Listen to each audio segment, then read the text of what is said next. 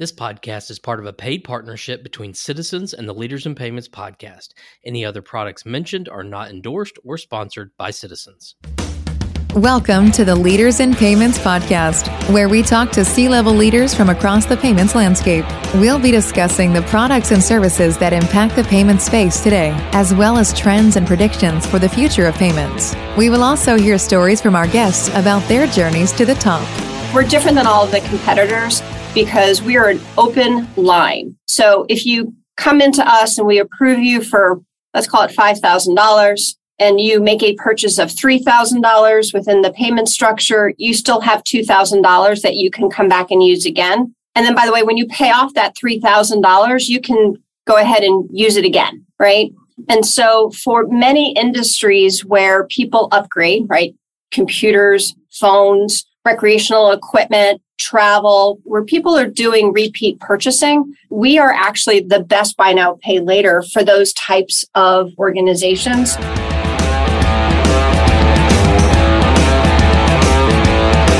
That was Christine Roberts, the head of Citizens Pay, and she is my special guest on this episode, episode 186 of the Leaders in Payments podcast. And I'm your host, Greg Myers. Christine has held prominent roles throughout her career, including product, sales, strategy, marketing, and management. She loves being a mentor and has a genuine passion for finding and growing talent. Citizens Bank is a well established financial institution that has been around for 200 years and operates in 14 states. Citizens Pay is their BNPL solution. Since Citizens Pay is part of a large financial institution, they are very prolific at operating in a regulated lending environment versus many fintechs that are trying to figure out the lending space. Citizens Pay offers an open line of credit to their qualified consumers that allows for repeat purchasing within the same line of credit. And this is a huge benefit. During our conversation, Christine predicted there would be more regulation in the BNPL market. And of course, she was right. In fact, during our actual recording, the CFPB released their new study detailing the rapid growth of BNPL lending. It might not quite be regulation yet, but I'm sure it's to follow. We've got a great episode ahead, so let's get started.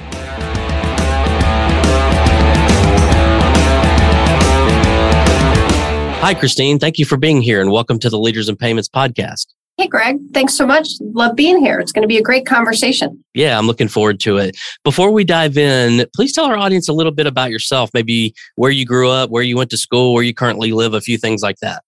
Sure.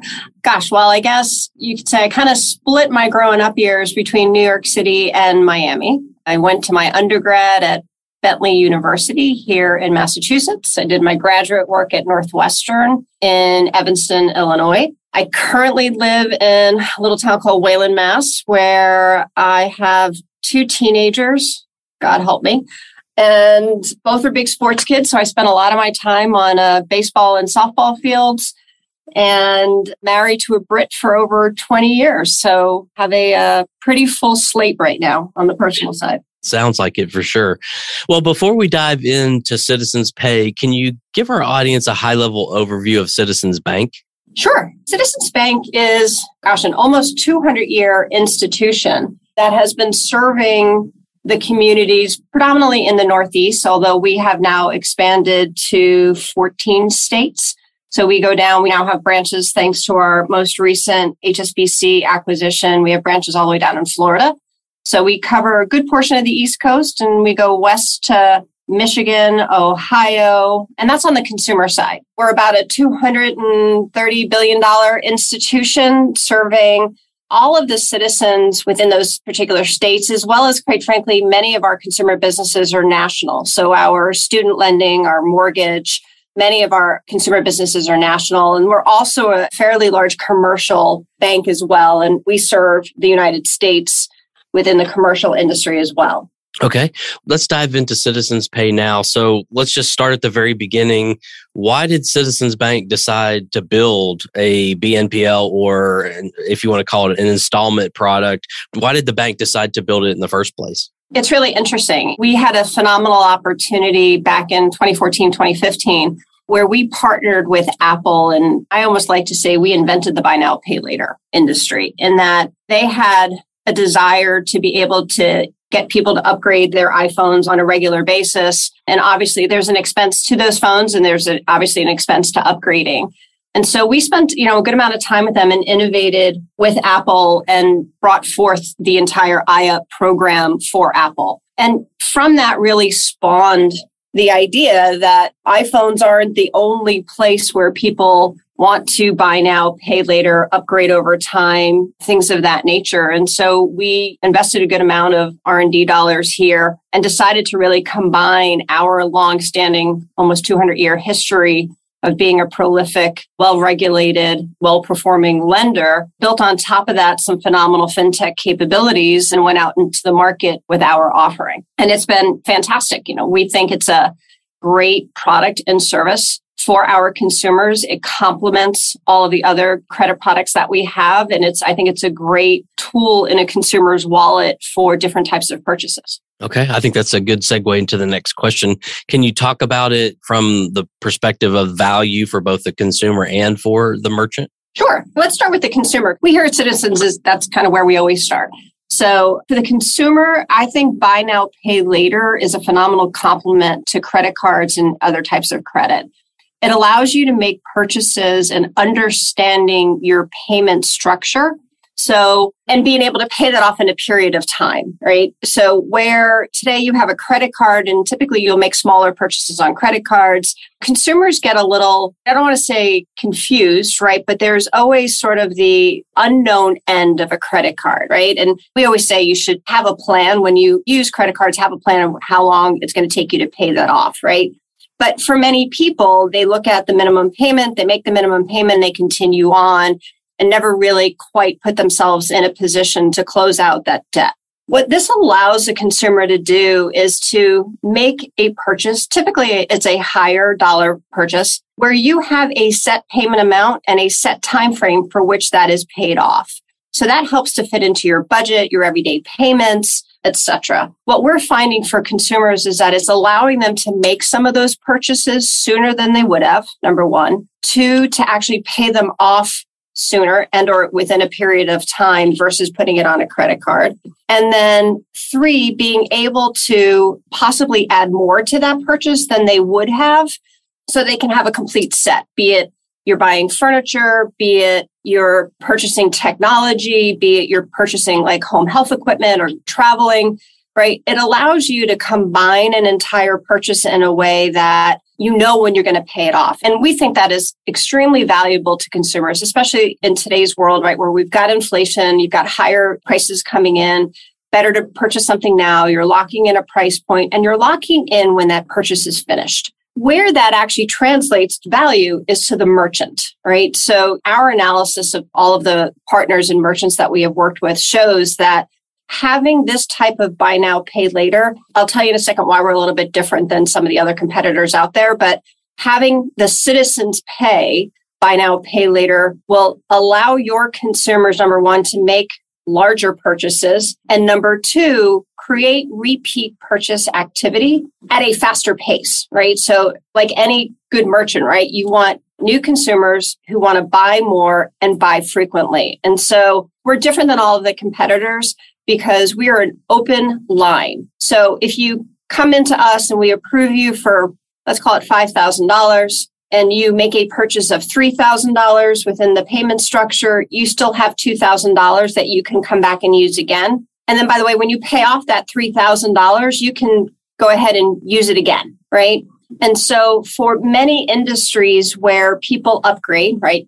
Computers, phones, recreational equipment, travel, where people are doing repeat purchasing, we are actually the best buy now, pay later for those types of organizations. Again, because one, we allow for repeat purchase within the same line. So customer doesn't have to come back and apply every single time. They can just use it as a virtual card, if you will, within that merchant. Two, we have evidence that shows that this is actually helping consumers to complete a full purchase where they may have put off a portion, right? So if they go and they get a exercise bike, they may have waited on the mat and the weights and the other things for a later time. This is allowing them to add those either immediately or a month later if that's they come back and they realize that they want it and then they don't have to go and get another loan. And then what we're finding is that Whereas you may have kept your computer for three years, or you may have kept your elliptical for four years. We're actually reducing the time frame of repurchase by a significant amount. And so that is helping our merchants, number one, sell upgrades of their new technology, of their new offering, or quite frankly, allowing people to travel sooner, right, than they thought they would have. Hmm.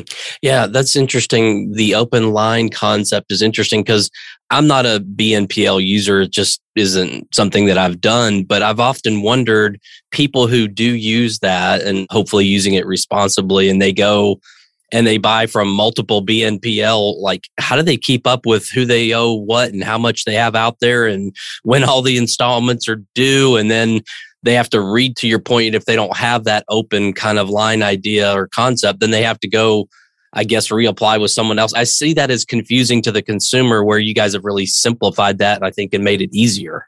And thanks for calling that out because it's also a concern of ours. The difference for citizens is we are a regulated institution, right? So we report to the prudential regulators, which means we use safety and soundness, affordability. All of that is a cornerstone and why, again, we've been a prolific lender for centuries. It's important to us that the consumer is making good decisions and really understands what is happening. Some of the concerns that we do have, and quite frankly, the regulators are pointing out within the buy now, pay later industry is just what you are bringing forth, right? We don't want our product to be for people to buy groceries or those everyday necessities.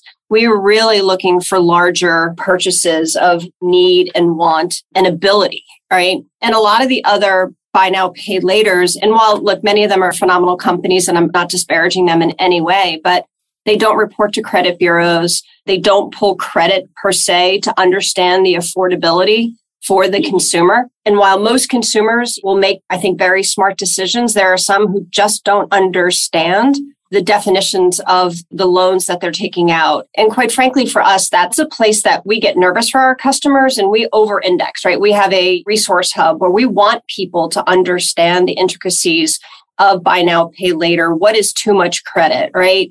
How do you balance that? And how can you actually consolidate it and keep it in one place?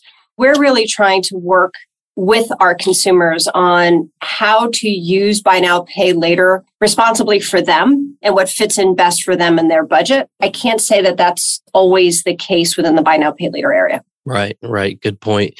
You mentioned a few kind of product categories furniture exercise equipment travel are there other verticals or certain areas or use cases that seem to resonate more with your product yeah, I think technology is one. I think medical dental, right? So there are folks where this has come in very handy. As a mom who had two kids who wore braces, the buy now, pay later is great for those types of industries.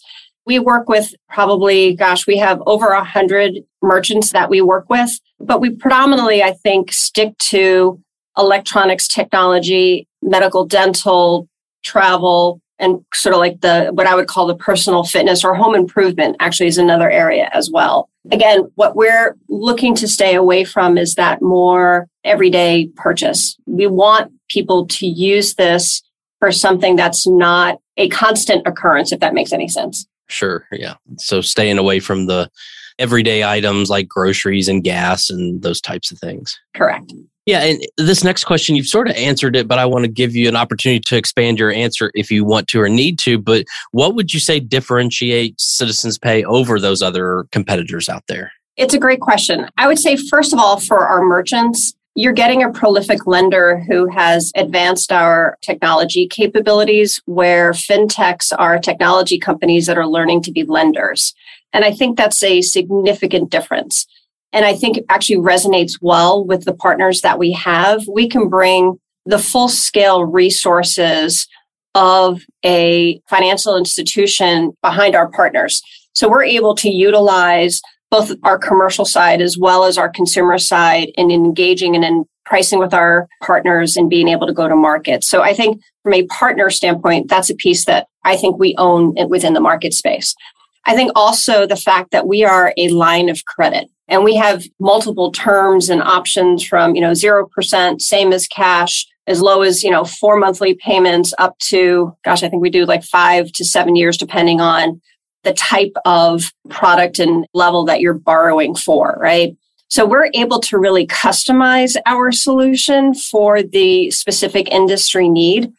And again, I think the line of credit though is really what makes us stand out. The rest of the buy now, pay later are all closed loans and you have to continue to ask for another loan.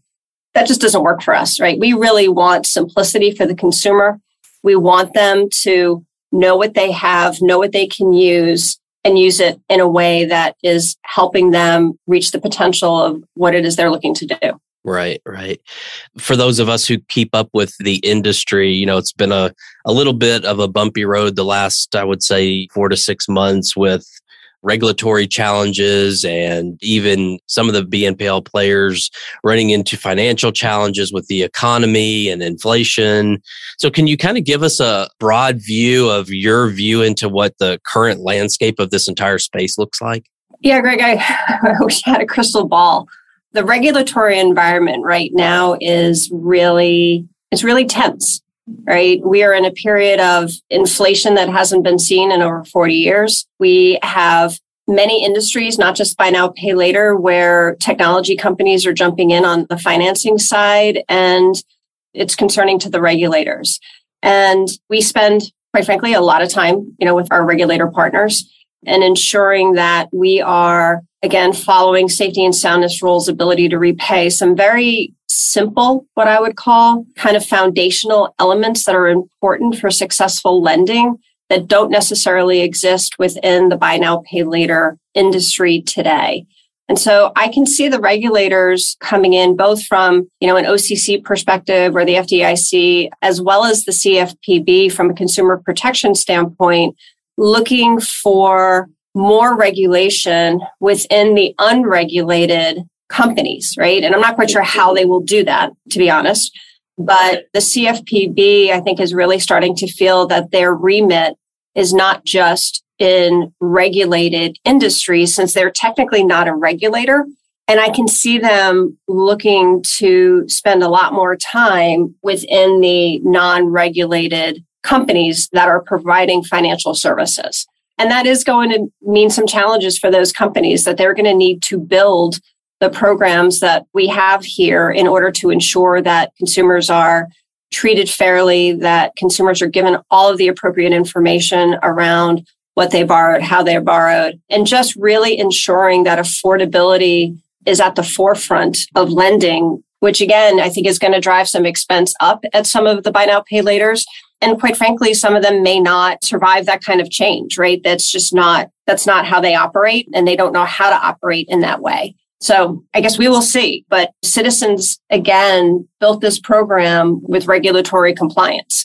And so our differentiation is in that case is I think going to be the strength of our ability to succeed and to grow within this market and within this regulatory environment. Sure. Do you see mass consolidation? I mean, there's it went from a few big vendors or companies in the space to a bunch of them, right? And we've seen a little consolidation already, but do you think that continues as things get tighter for these companies? I'm sure it will. I think it's like any industry, Greg, right? It will explode and then players will come together in order to combine for market share or growth potential or quite frankly, some of the players are more vertical specific, right? And so if you bring two different verticals together, then you've got a lot more power there.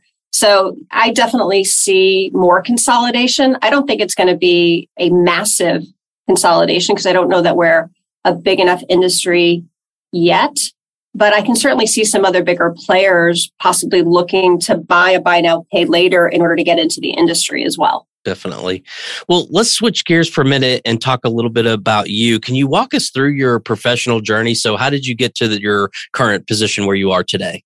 Oh, wow. My journey's been one of learning, I guess. You know, I have spent the majority of my 30 plus years in financial services, all over financial services. I've been in product, I've been in sales, I've been in strategy, marketing.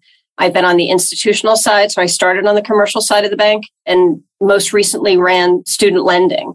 And I think what that's allowed me to do is kind of really build my ability to see what consumers need and want and figure out how we grow that, right? And taking an organization, this is now the second department within Citizens that I've taken from or will be taking from what I would call new entrepreneurial into an explosive market owning, category owning business for citizens. And I just loved it. I love doing it. And, you know, I think citizens is phenomenal in that they really look for these types of white space opportunities and to build and grow. So yeah, I don't have a linear progression. I don't think I ever did linear. I looked for and continue to look for opportunities where I can take and learn about a new area, a new product, a new market, a new consumer, and then take all of my experience coming up to that and put forth the ability to grow a business. So that's how I got here. Awesome. So, what are some of your passions? So, maybe a personal passion and a professional passion. Personal passion for me is probably right now it's really spending my time on ball fields with my kids. My mm-hmm. son's a baseball player, my daughter plays softball.